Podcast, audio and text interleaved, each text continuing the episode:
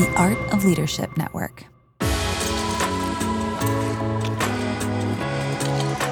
Welcome to the Carey Nieuwhof Leadership Podcast. It's so good to have you here. It's Carey here. This is episode 522, where we sit down and have a conversation with Dallas Mavericks CEO Cynt Marshall. Today's episode is brought to you by Compassion. You can meet a practical need for a child in poverty this holiday season by going to compassion.com/givingtree/Carey, C-A-R-E-Y. And by Belay. For years, Belay helped me accomplish more, juggle less, and get back to growing my company with a virtual assistant. And they want to help you too. Just text my name, Carey, C-A-R-E-Y, to 55123 and get back to growing your organization with Belay.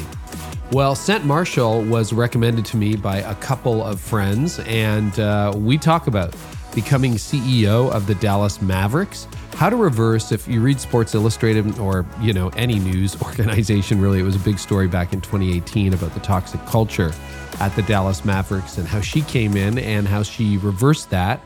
And then also we talk about what she's learning from Mark Cuban and what he has learned from her.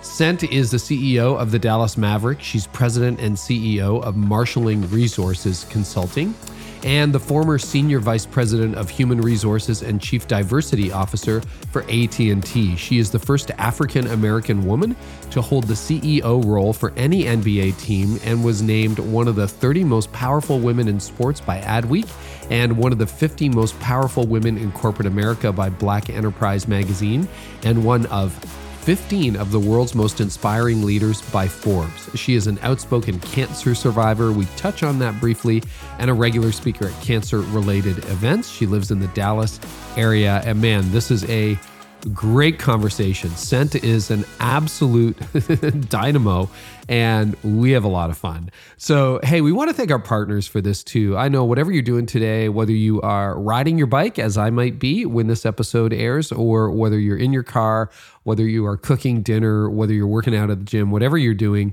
this gets brought to you because me and my team get supported by our partners. So pay attention. These are organizations we vet and we trust, and we hope you will too. And one of them is Compassion. I love Compassion. Our church has partnered with them for years, and so have my wife and I. And we've seen how it helps our congregation focus on others and engage globally in tangible ways.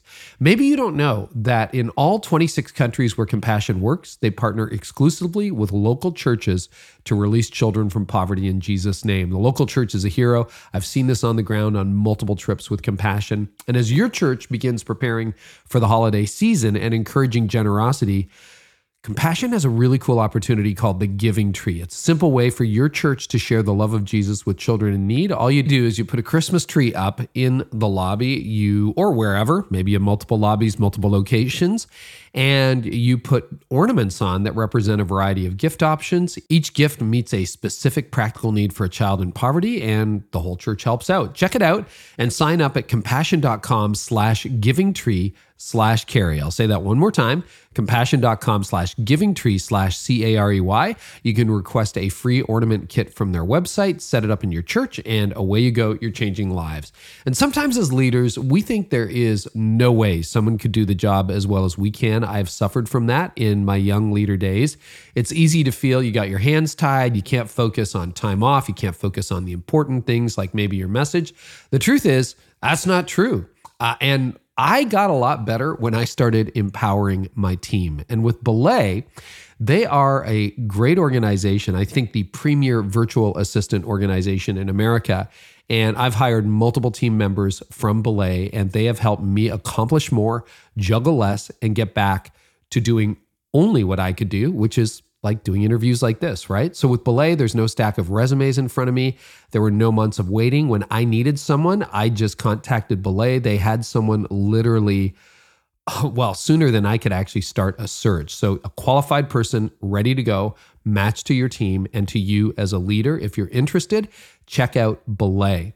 Their modern staffing solutions have been helping busy leaders like me delegate tasks like sermon preparation, volunteer coordination, and supporting new members. Basically, they are a go-to solution for busy leader. As an exclusive for our listeners, Belay has a VIP offer. To claim it, Text Carey, my name, C-A-R-E-Y, to 55123.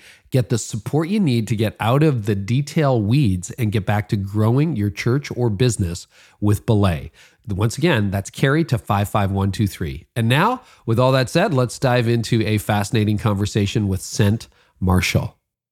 Cynt, welcome to the podcast. Thank you. It's so good to be here. It's good to see you. It's great to see you too. So we're going to talk about leadership. We're going to talk about your role at the Mavericks, AT&T, the whole deal. But I want to start at the beginning. You have a really dramatic story.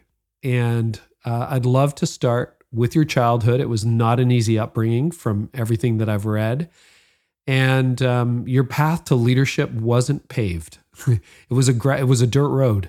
It was a gravel path. That's true. Do you want to talk about your childhood, Cynt? That's true. And it wasn't easy, probably easier for me than for my mother. My parents left Birmingham, Alabama when I was a baby. So 3 months old, they didn't want their kids to grow up in the Jim Crow segregated South. So they followed an aunt and uncle to the San Francisco Bay Area. So I grew up in Richmond, California in the Easter Hill public housing projects.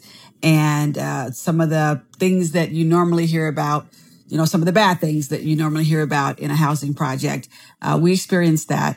My mom did domestic violence that, you know, carried over to us. And when I was 11 years old, I actually saw my father shoot a man in the head and actually in self-defense, in defense of me, because all this commotion came, you know, was happening at our door. And a 17-year-old, a young man who we knew, in the neighborhood, we went to church with him, came over to have some kind of confrontation with my dad. And my mom had all six of her kids in the back room. And I was this kind of nosy kid. I was quiet, believe it or not. I just kind of sit with my math book and my Bible. I always joke about my mom putting two books in my hand at an early age, a math book in one hand and a Bible in the other. And so, you know, I just kept my head in my book. So I was, you know, kind of quiet. But I was inquisitive, and I heard all this commotion at the front door, and I went to the front door to see what was going on. And that was when my father realized that I was no longer in the back room with my five brothers and sisters where my mom had, you know, taken us all to when this broke out, but I was in the potential pathway of a bullet. And the young man pointed his silver pistol, I can still see it, down to my father's right side where I was standing. And so my father shot back in defense of me, actually. And fortunately, it wasn't fatal. But you can imagine all the chaos that broke out in our family. My father didn't have to do jail time or anything like that. I mean, he went like overnight, but came back. But it was chaotic for us. I mean, literally chaos broke out in our neighborhood. My goodness. And I'll never forget, we all had to be sequestered in the house for safety purposes. And I wanted to go to school. I didn't want to be in the house. And so I was in the seventh grade, and my mom figured out a way for me to go to school because I was just so upset that I had to stay home. And I figured out later in years that school for me was probably a refuge and a chance to just escape some of the bad things. And I mean, there were good things that that happened too. I mean, my mom is just a wonderful woman and just had us focus on activities and school. And even with stuff going on in our neighborhood, we had good things going on in our house when you know, my father wasn't doing, you know, his stuff. And so, but I love school. I love school, and that was put into me very early to love school and to have it as a place where you could have good things happen. And so I wanted to go to school. And Carey, do you know my mother figured out a way for me to get to school? She had a uniformed police officer, Officer Darryl Prater. He took me to school the rest of that school year. He picked me up in his police car and take me in his police car, or he would ride the bus with me. And I wasn't ashamed by it. I was 11 years old. And he did what his car said, protect and to serve. He got me to school every day. And so these teachers just opened up the world to me. 4 years later, my parents divorced. And it was a very ugly, violent divorce. So we had to flee our house kind of for safety purposes. And my mother's prayer, my mother is a praying woman. And her prayer was that it was three of us at home at that time, that we'd make it back home before school started. Because once again, education was everything. We came back home. My father had taken everything except a mattress for me and my younger sister to sleep on. So we had this 4-bedroom deluxe unit in the projects, and he had taken everything. Eventually he, you know, some of the stuff, you know, showed up, he brought it back, but we didn't have clothes to go to school. I was a junior in high school. And it was also the summer my father broke my nose because I got in the middle of a fight that he and my mom were having that summer when they divorced. And her prayer was that we'd make it back home. And we did. All this stuff is missing. And I'll never forget my mother because, you know, we were all upset. You know, where are our trophies? Because I ran track. Where are the trophies? Where's the stuff? How are we going to go to school? We don't have clothes. And my mother says, everybody be quiet. And it was just quiet. She said, all I want is peace of mind. God will provide. And he did. And she told us to focus. I went back to school as a junior in high school, head cheerleader, big silver brace on my nose. And my mother just said, the Lord will take care of it. And he did. He did. Three teachers and a principal embraced me. They knew my mom. They knew she had a desire for her kids to all go to college. And they just got me involved in all kinds of activities. My mom had me and stuff. And I ended up graduating at the top of my school district and got 5 full scholarships to the college of my choice and chose the University of California at Berkeley, not because it's the #1 public institution in the world, okay, but because it was close to home. It was close to home and stuff was still going on with my dad, so I still wanted to be there. But the Lord just showed up like my mom said he would, and I worked hard, and I got blessed to get a great education and then start my career 4 years later, you know, after I started college with AT&T. So, it wasn't, I actually described my childhood as being pretty good, but we had stuff that happened, and everybody has stuff that happens. Everybody has stuff that happens, but, you know, being, watching someone be shot and being, you know, victim of domestic violence, that's not easy. But it's interesting, Cynt, you had a little bit of a character test that was unplanned. This is my first time meeting you. But there was a problem with the first computer you were hooked up to. And one of the things, you know, it was about 10, 15 minutes before we got rolling, which is fine. But one of the things I really noticed about you is everybody handles stress differently. You had such a calm disposition. You were kind of laughing and joking about it. You didn't get frazzled. You're like, all right, I'm going to just go. And your assistant is in another office, so she can't be with you. You're like, I'm going to go get my personal computer. We'll boot that up. You're like trying to figure out how to get the mic to be recognized and the whole deal. And you're just smiling the whole time. I'm like, boy, there's a lot of people. Like something happened along the way that transformed that pain into something else. Because there are people with way less, like, I don't know that I would pass that test, to be honest with you. You know, I didn't get hit as a kid. But you had a lot to do with how I responded, though. Because you were, you were so calm. You were like, okay, when I said I need to go, maybe I'll need to go get my personal computer. You didn't say, you know, well, we're short on time because, you know, we're already running late and we'll just try to see if we can make this work. You said, okay, we got time. Because that's probably at the point where I would have gotten a little bit stressed. Okay. If you would have given me some kind of energy, like, woman, you need to hurry up. Okay. But you did not, but you did not. And so, I felt comfortable just doing what I needed to do, but I also knew I had a backup plan. I knew I had backup.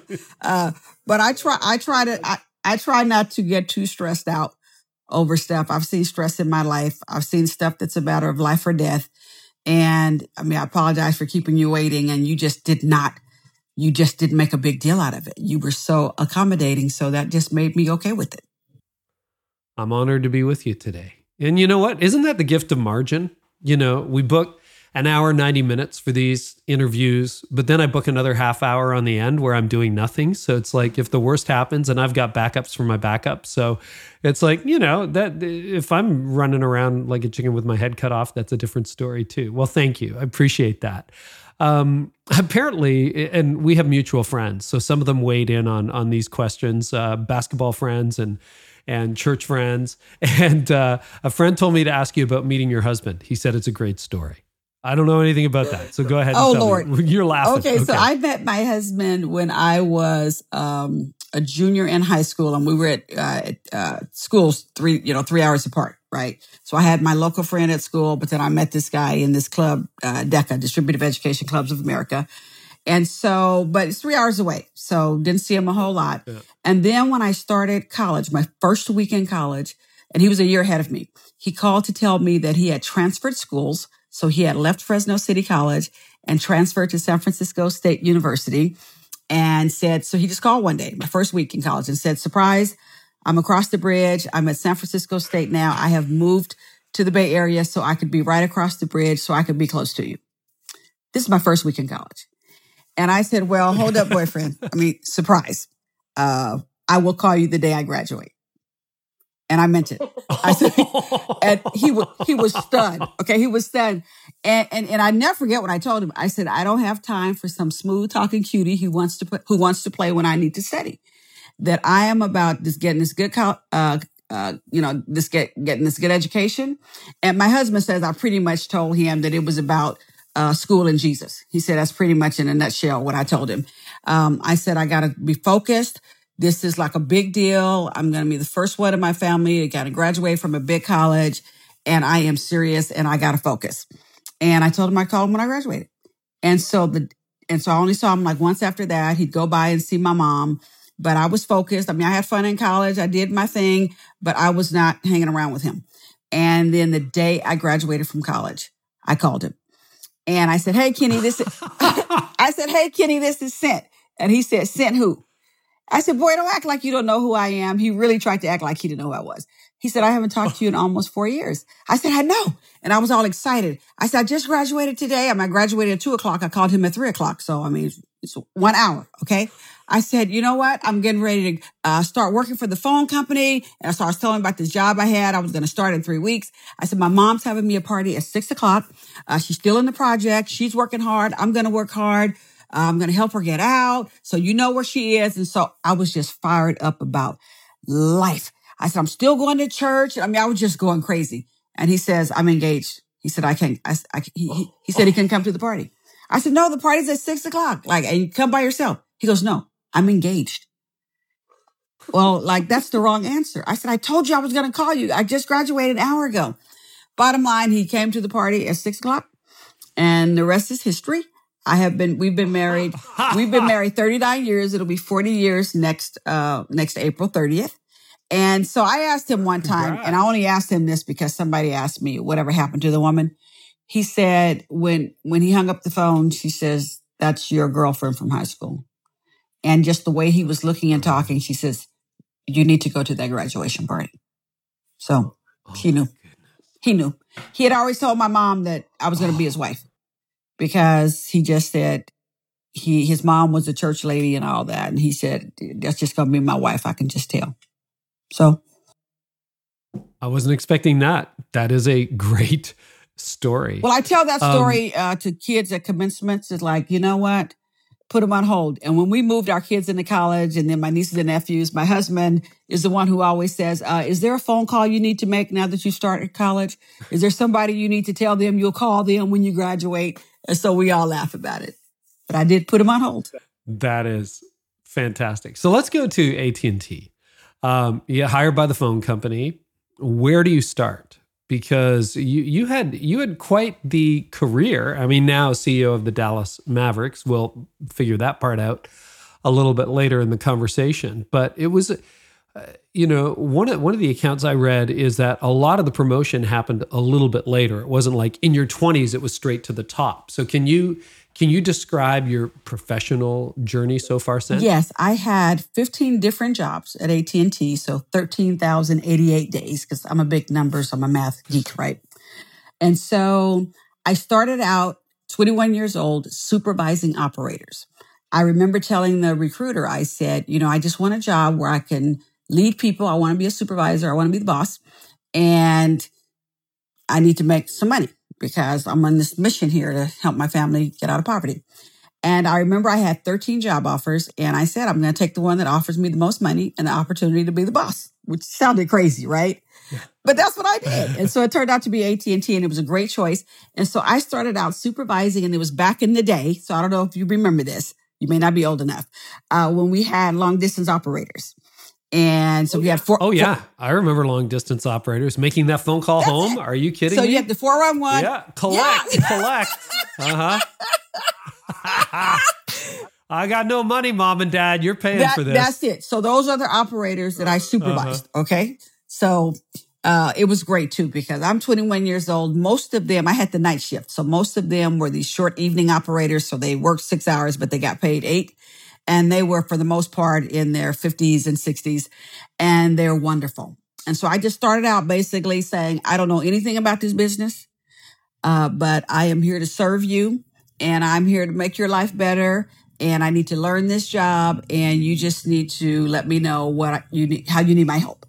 And we had a wonderful job. I got along well. How did you know how to do that? That is not a normal starting point. Because at 21 years old, in all due respect to our 21-year-olds, what do you really know when you go to work? When you go to work in a company, okay?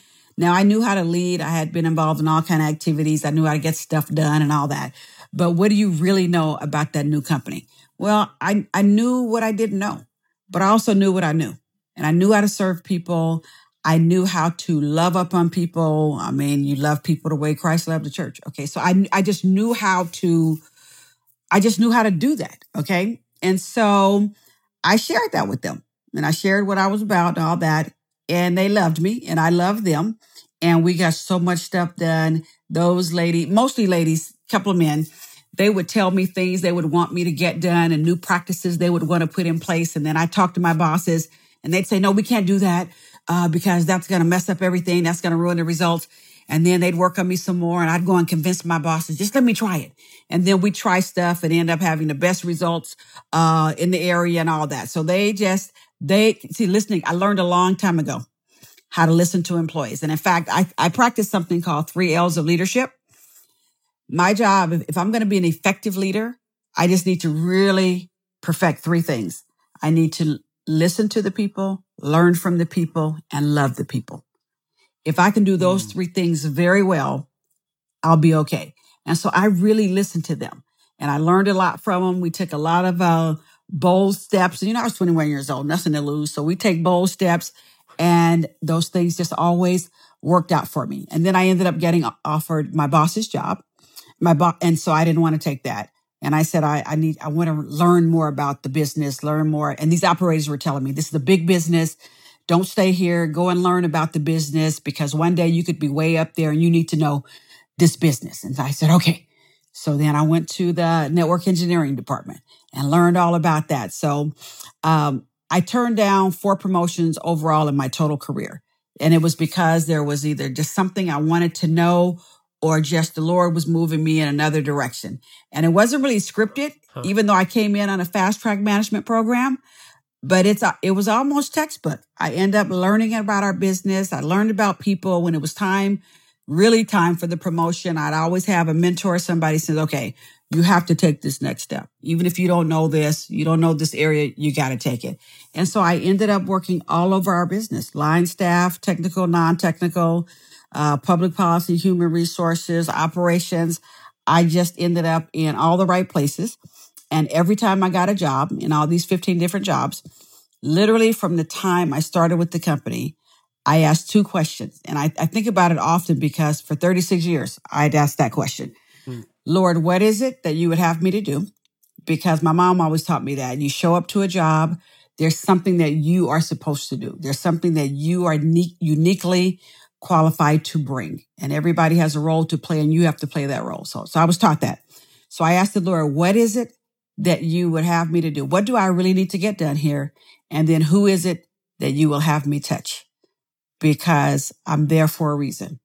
And he would reveal it every time, and I'd do what I needed to do and carry out the mission, and then go and do something else. And it just all worked out. It covered 3 different states, California, North Carolina, and Texas. It worked out. So I want to time hop a little bit then on that note and go to 5 years ago. You're wrapping up at AT&T.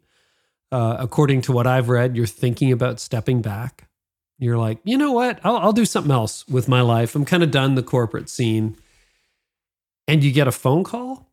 Is that right? How did that work? That is correct. So I retired in May of 2017 after 36 years, had been in Dallas 4 years, helping our chairman and others, our officer team, kind of transform the culture of the company. We had like 10 mergers or something, and our CEO, our chairman, Randall Stevenson, really was focused on the culture and creating a great place to work. So I was tapped to be able to come and help with that effort when I left North Carolina. And so after we did all that, retired in May of 2017. And I basically said I was going to take a year off. To your point, I said, okay, Laura, what direction are you sending me in? It's not going to be corporate. And college people were calling me about being a college president, running nonprofits. I was just all about serving. I'm like, okay, what am I going to do next? So I started a consulting company because the chairman of Dow Chemical decided he wanted me to help them transform their culture. So similar work that I had just done at AT&T. So I ended up taking just like that summer off to get my one daughter out of high school and one out of college. And then I said, okay, here, that's what I'm going to do. I'll do the consulting thing. And so I did that in August, and then the following February 21st is, so I hadn't even been retired a whole year, is when I get this call. And I remember this day like it was yesterday. You can appreciate this because it was February 21st, 2018.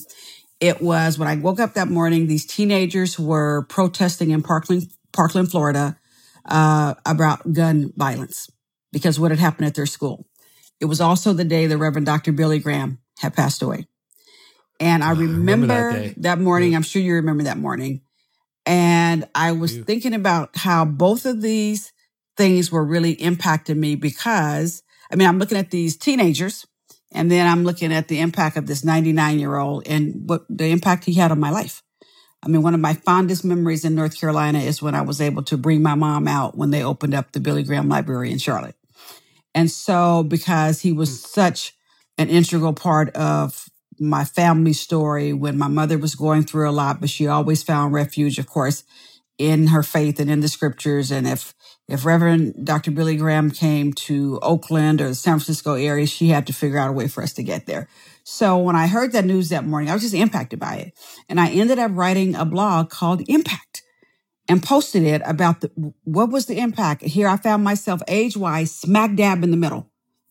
Teenagers, 99-year-old. I'm smack dab in the middle. So like, what's the impact? I mean, I know what impact that I had at AT&T, but what's next? And so I posted my blog. It was one of the rare weeks I was working at home, and I was talking to my clients. So I was on the phone with the folks at Dow, and all of a sudden, so I was on the house phone, and my cell phone started going off, just text messages. Carrie, I actually thought it was. I have 4 kids. So I actually thought it was one of my kids asking for money. I never looked at the text messages. I gave my husband the phone and I said, one of the kids need money. Take care of it. And he brought me the phone back a few minutes later and he said, this guy doesn't need your money. He said, and I said, what? And he said, Mark Cuban is trying to reach you. Please do not judge me. I didn't know Mark Cuban. I never heard of Mark Cuban. And so, and people laugh and say, you never heard of Mark Cuban? I said, well, he never heard of me, okay? So somebody mentioned my name to him, a few somebodies, I guess, mentioned my name to him and his staff that day when the crisis was happening at the Mavs. And so he reached out to me. And so I finally called him back. I tell my client to hang up, and my husband had called my son to convince me to call him back. So I finally called him back, and he asked me if I could come and meet with him. He was so sincere, so genuine, told me I got my name from a few people and wanted to know if I could come and meet with him in his office at 2:00. I told him I could not come and meet with him. I had a mammogram scheduled. I told him I'm a cancer survivor. I'm actually a colon cancer survivor. I said, but I know firsthand what happens when you put off your medical appointments. I learned that the hard way. And so I have to keep this appointment, but I'll come and see you later that day. So went to see him, read about the article on the way, got there. It was storming. And I just thought, based on what I read, I'm not going to do this. Was that the Sports Illustrated piece? Yes, it was a Sports Illustrated. Yeah. And I thought, yeah. I said, if this is all true, I just don't think I'm up for this. I don't think this is the place for me. And so I said, but you know what? I'm here. Let me go. And my husband was all decked out in all his Mavs colors and all that. So he was, and my husband is not a fashion guy, but he was into it. Like, put the right colors on. Don't go in there with that Cal Berkeley blue. Take that Golden State Warrior stuff off. Like, this is the Dallas Mavericks. So I was ready. I went in there, color coded and everything. And this woman, the receptionist, Nancy, gave me a big hug when I walked in, or maybe I gave her the big hug. And then I gave Mark a big hug. And my husband was trying to come in with me. I told him to sit down. So I went back and sat with him. And it was a 55-minute conversation. And it was beautiful. It was so genuine, so transparent. And he just basically asked me if I could help him and if I would be his CEO, chairman of the board, pick the title, that he needed help and he wanted to transform the culture. And things were kind of coming out and stories were unfolding. And he was basically crushed and said, I need your help. And so we went through a lot and I ended up telling him, I said, okay, I need to go home and pray about this. And he says, tell me what that looks like. And I said, well, so I described my little prayer closet. Okay. So I described my prayer closet and I said, I really have to go in and treat the Lord on this because, I mean, it's not something that was in my plan. I don't really know what's going on here. And it started coming to me that I was uniquely qualified to do this. And then he says, yes, I think you could really have an impact on us. And so I thought about that on the way home. And then I thought impact. I had just written a blog that morning and posted it about impact. Boom. And it was just like, boom. I said, oh my goodness. Came home, prayed about it, went back in there the next day. And before I could even go and tell Mark I was there and to talk to him about it, some people grabbed me and took me in the conference room. And I was in the building for 3 hours before Mark even knew I was there because I guess I was just meant to be there. And so it's been 4.5 years. And we have, and I say we, because Cynt is not the person who made the Dallas Mavericks better from a culture standpoint. They're a whole group of us, a whole team of people in that building, in that organization, even our external advisory council folks helping us become a great place to work. So we're on a journey. And I'd say we've gone from not a good place to work to a very good place to work. And we're on the journey to be a great place to work. So it was divine for sure. It was divine. Well, you know, one of my my question feeders knew exactly what was going at the Dallas Mavericks. You know, being in pro sports, and for those who may not know, I read the Sports Illustrated article. Just give us an indication of what you were walking into in 2018. I was walking into a place that was not friendly to women. To put it mildly, not friendly to women.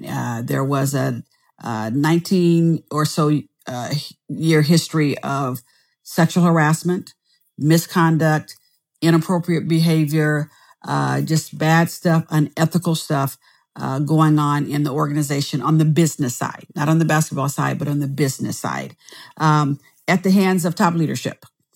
And things were being covered up. It was horrible. Sports Illustrated had their own description for it, but I will tell you, I walked into a place that was not friendly to women and frankly didn't really value the presence of people of color at the lower level. So it was not a diverse organization. When I walked into my first meeting, there were 10 white men at the table, and then they brought in 2 women who were not in permanent leadership positions. And I don't know if that was trying to fake me out. I don't know what that was all about. But I discovered very quickly that they had no women or people of color at the table in permanent leadership positions. So it was a very strange place, a very different place than what I had grown accustomed to.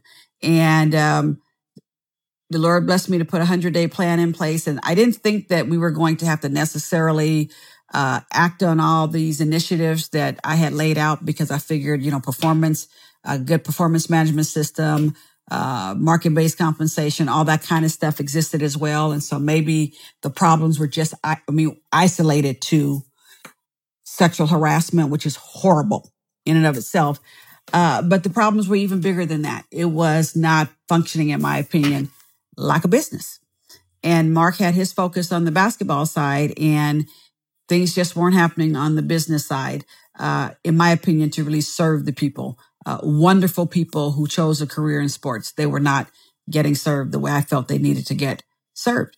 And so that's what I've been about for the past 4.5 years.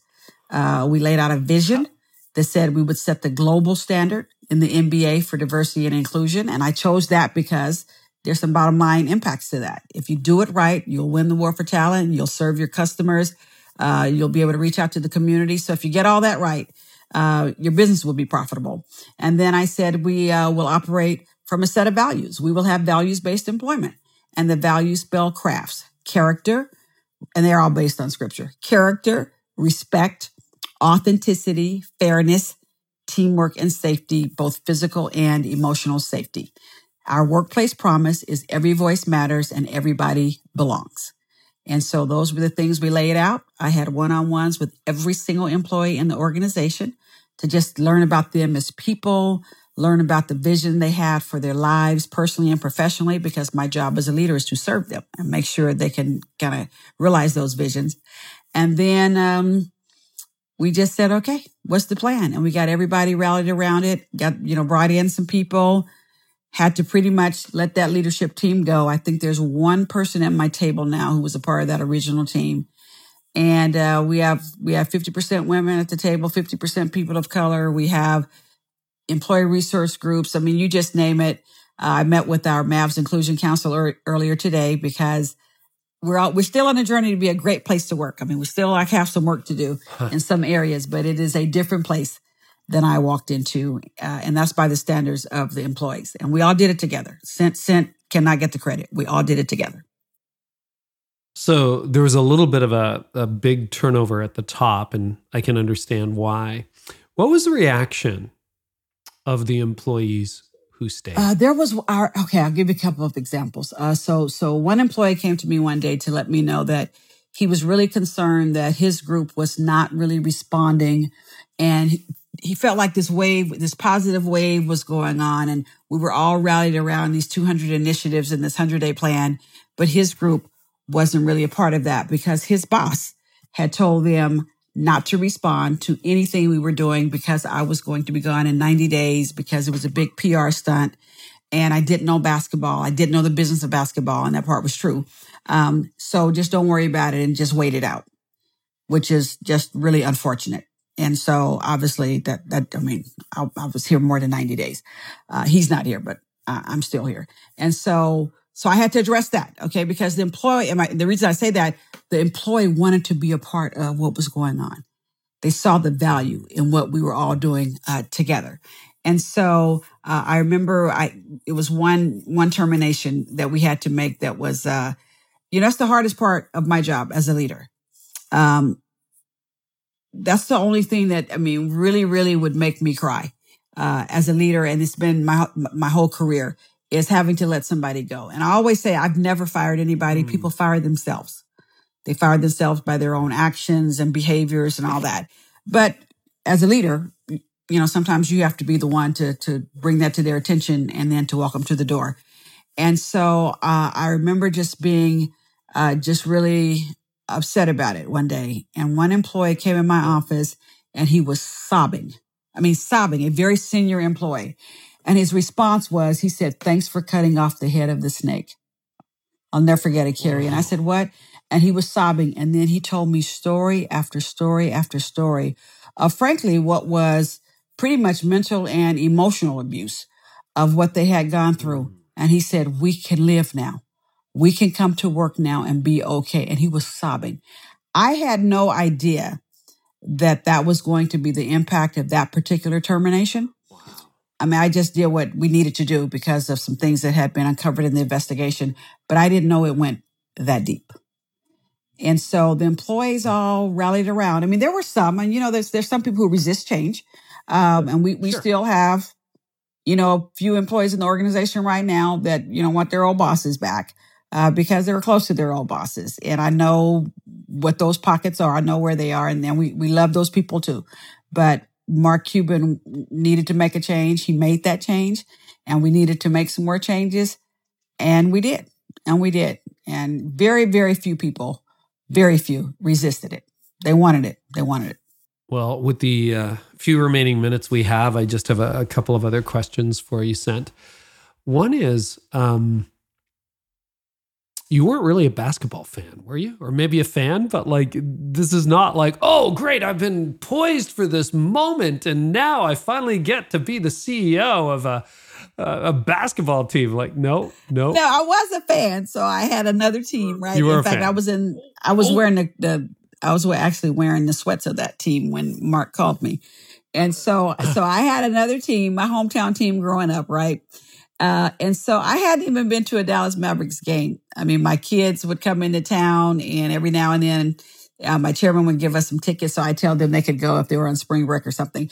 But I was just diehard my other team, and but I love sports, and I loved basketball, and I love football.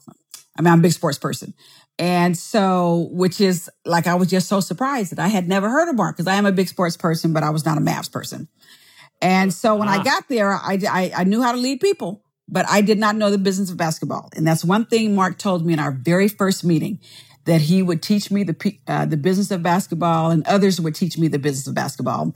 And something that was so heartwarming is that when my appointment to the position was announced, I had colleagues, you know, there are 30 of us, right? I had colleagues from around the country literally sending me emails, and I didn't even know my email was set up yet. I mean, they were reaching out as such a good group of people. They wanted me to be successful. And they started out from day one teaching me the business of basketball. And I mean, they had some, like my buddy Pete Fagan, they came in to see me. They would come into town to see me and sit down with their teams, my team. They wanted me to know the business of basketball. They were all in, wanted me to be successful. And my team members were the same way. And So now I have learned a little bit about the business of basketball. 4.5 years in, I know a little bit about the business of basketball, and my boss continues to help every day. So between all of my colleagues and all the people in our organization and others trying to help me, I've learned the business of basketball. But that goes back to 21 years old. You show up at AT&T in charge of the overnight operators when there was such a thing. And you're like, if I got this right, listen, learn, love. The three L's of leadership. Yes. Took you all the way to the top of a massive organization. Real quick, last question. Then I want to tell us about your book and where people can find you. But what are you learning from Mark? And what is he learning from you? Okay, so I am learning from Mark how to just be open to ideas, how to be innovative, not to be married to anything that already exists, that there's always a different way to do things.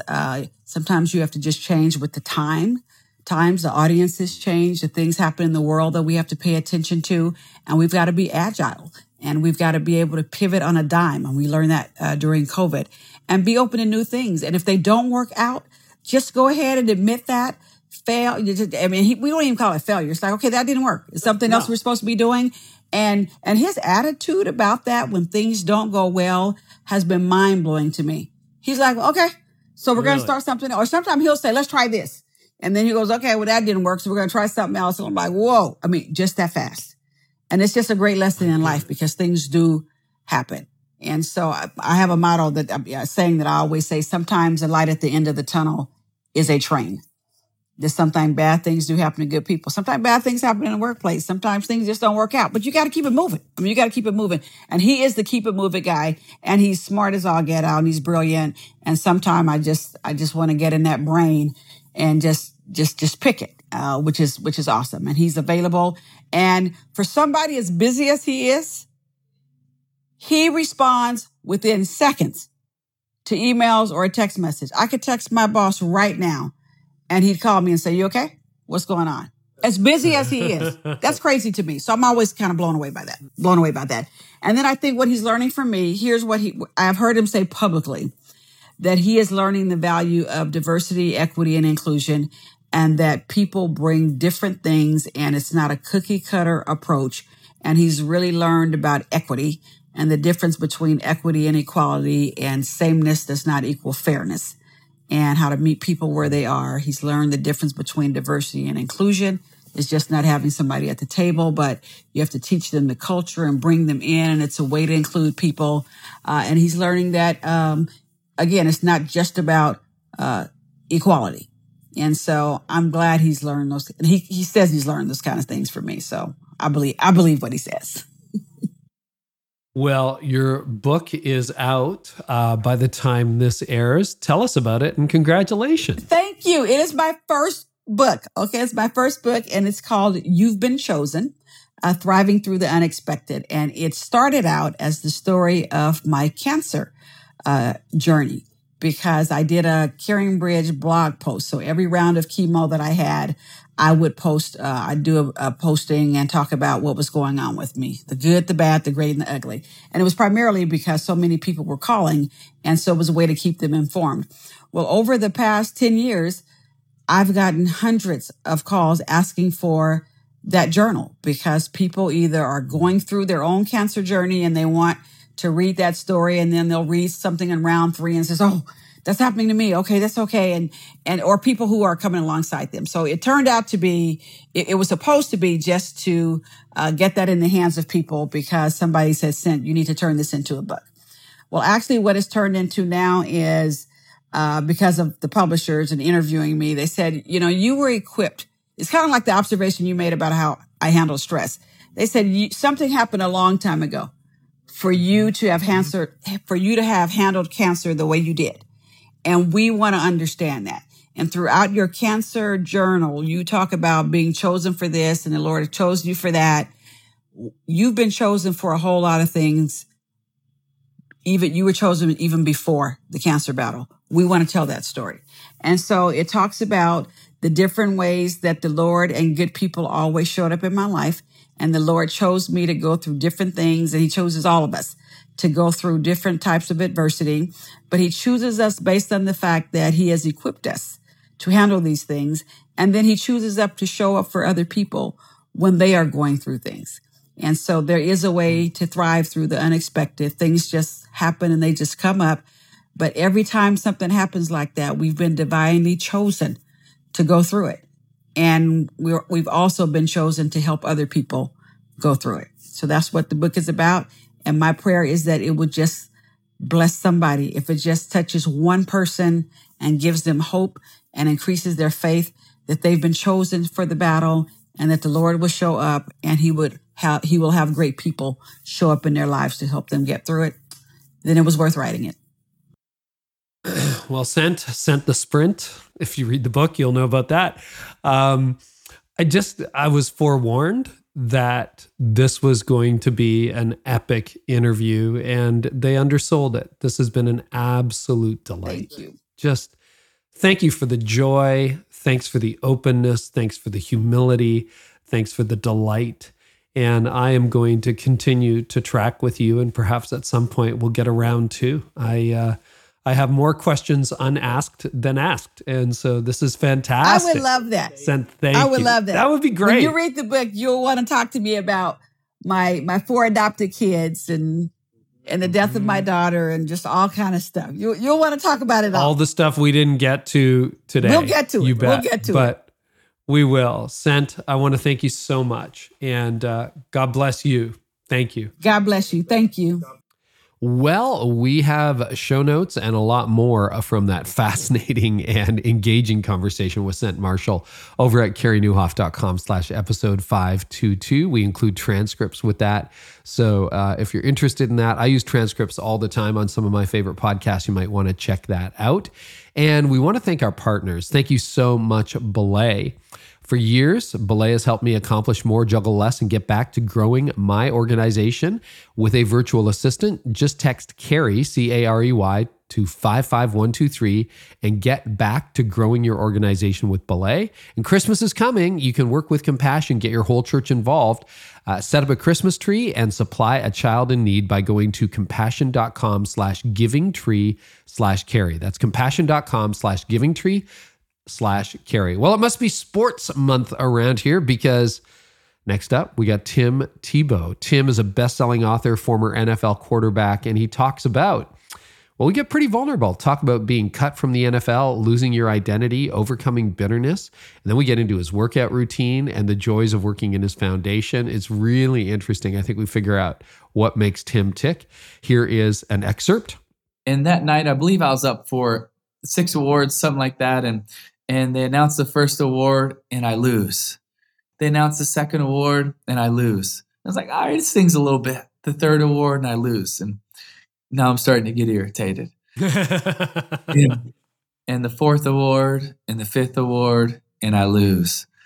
You see, what had happened, Carey, is I was so bitter and irritated and upset for however long before it. It was all about me. It was all about my disappointments. It was all about what I didn't accomplish. It was all about, you know, the legacy and all of the things that we lost, right? And I lost perspective on ultimately what mattered. My identity wasn't gone in that loss, because for the first time, Carey, and I don't know how long, I wasn't thinking about myself anymore. The focus wasn't on me. It's coming up next time. Also, Christy and Joey Spears, Chad Veach, Sharon Hottie Miller, Brian Koppelman, John and McCrae Acuff, Nancy Duarte, Lisa Turkers, Pat Lencioni, Erwin McManus, James Clear, and a whole lot more. If you subscribe, you will never miss a thing. I only listen to the podcasts I subscribe to. So wherever you're listening, Apple Podcasts, Spotify, Overcast, which is where I listen to my podcast, just hit subscribe. And away you go. And welcome to the growing number of subscribers we see on this show every month, a ton of whom are young leaders. So if you like this episode, also leave us a rating and review. And I want to give you something that can help. The Thrive Calendar has helped 25,000 leaders. That's right. We've helped over 25,000 leaders download this free resource. And what's it doing? It's helping you and them get their time, energy, and priorities working for you, not against you. It's a ready-to-implement calendar system. Works with iCal, Google Cal, Outlook, and a whole lot more. And that helps you identify your priorities each day and protect your time for what matters most. I swear by it. I lived by it for over a decade. And now 25,000 leaders have downloaded it to maximize your productivity and impact each day. Here's what you do. Just go to freethrivecalendar.com. Again, that's freethrivecalendar.com to get instant access to your calendar template. And I got a training video to show you exactly how to use it and get the most out of it. That's because we love you. That's because we want to be in your corner. Thank you so much for listening. We're back with a fresh episode soon, and I hope our time together today has helped you thrive in life and leadership.